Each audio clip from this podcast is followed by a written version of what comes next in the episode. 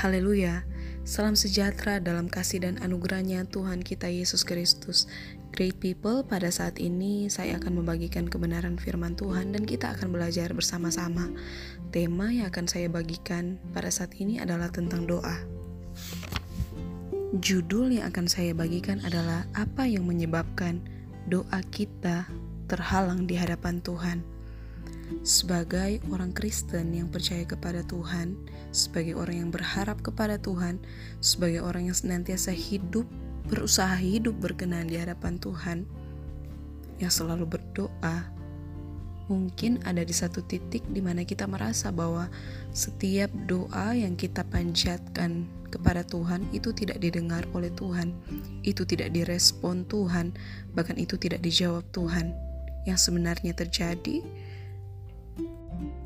Puji Tuhan, pada saat ini saya akan membahas apa yang sebenarnya menjadi penghalang doa atau yang membuat doa kita sepertinya terhalang di hadapan Tuhan. Mari kita buka Alkitab kita. Kita buka dalam Yakobus pasalnya yang keempat, ayatnya yang ketiga. Saya akan membacakannya untuk great people atau kamu berdoa juga, tetapi kamu tidak menerima apa-apa karena kamu salah berdoa, sebab yang kamu minta itu hendak kamu habiskan untuk memuaskan hawa nafsu. Yang pertama yang menyebabkan doa kita terhalang di hadapan Tuhan adalah hawa nafsu. Ya, benar kita berdoa kepada Tuhan. Ya, benar kita datang di hadirat Tuhan, tetapi tujuan utama dalam kita berdoa adalah untuk memuaskan hawa nafsu kita sendiri, adalah memuaskan keinginan kita sendiri. Doa-doa yang seperti ini ya didengar oleh Tuhan, tetapi belum tentu akan dijawab oleh Tuhan, karena di dalam doa ini hanya hawa nafsu saja, hanya keinginan-keinginan duniawi saja. Contohnya seperti ini Ketika kita datang berdoa di hadapan Tuhan, kita berdoa seperti ini, Tuhan, saya ingin mempunyai banyak uang, saya ingin membeli barang ini dan itu, saya ingin membeli handphone keluaran terbaru, dan saya ingin menunjukkannya kepada teman-teman saya agar ketika teman-teman saya melihat saya, mereka boleh merasa iri dengan keberadaan saya ataupun dengan handphone saya yang baru. Doa-doa yang seperti ini ya didengar oleh Tuhan. Tuhan kita itu bukan Tuhan yang tuli yang tidak dapat mendengar doa, tetapi doa-doa yang seperti ini yang berisikan hawa nafsu adalah doa-doa yang pastinya tidak akan dikabulkan atau tidak akan dijawab oleh Tuhan. Untuk itu marilah kita berdoa, berdoalah sesuai dengan kebutuhan kita, berdoalah untuk kemuliaan Tuhan, berdoalah disertakan dengan rasa syukur, berdoalah untuk kemuliaan Tuhan yang jadi atas kehidupan kita. Puji Tuhan. Yang kedua yang membuat doa kita sepertinya terhalang di hadapan Tuhan adalah rasa khawatir. Mari kita membaca kebenaran firman Tuhan yang terdapat dalam Matius pasalnya yang ke-6 ayatnya yang ke-31 sampai ayatnya yang ke-32. Sebab itu janganlah kamu khawatir dan berkata, apakah yang akan kami makan, apakah yang akan kami minum, apakah yang akan kami pakai. Semua itu dicari bangsa-bangsa yang tidak mengenal Allah.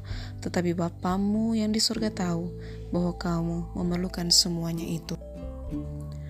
Dalam kita berdoa kepada Tuhan, janganlah kita berdoa kepada Tuhan entah itu doa untuk kebutuhan sehari-hari, doa untuk pekerjaan kita, doa untuk pelayanan kita, maupun untuk pasangan kita, jangan kita berdoa dengan perasaan khawatir, dengan perasaan takut, karena yang sebenarnya terjadi bahwa dalam perasaan khawatir itu, dalam perasaan takut itu, kita sedang memperkecil ruang lingkup kerja Tuhan agar Tuhan dapat bekerja dalam kehidupan kita. Sebenarnya pekerjaan yang akan Tuhan lakukan dalam kehidupan itu sangat besar.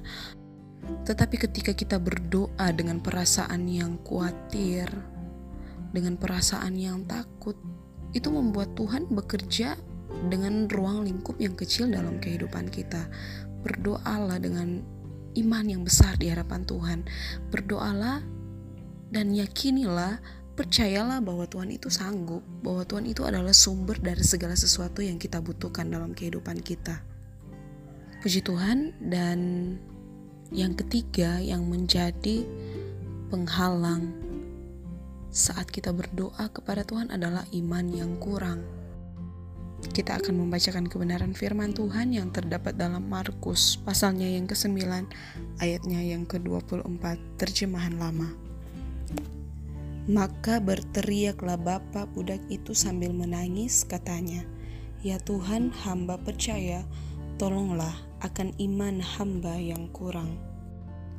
Ketika kita memiliki iman yang benar di hadapan Tuhan, maka Tuhan akan menilik setiap iman kita itu, setiap kepercayaan kita itu, dan Tuhan akan bekerja sesuai dengan kepercayaan kita. Untuk itu marilah kita miliki kepercayaan yang penuh kepada Tuhan. Marilah kita menjauhi nafsu-nafsu duniawi dan menghilangkan segala kekhawatiran, bahkan menambah iman kita yang benar di hadapan Tuhan, agar doa kita yang kita panjatkan kepada Tuhan itu senantiasa didengar oleh Tuhan.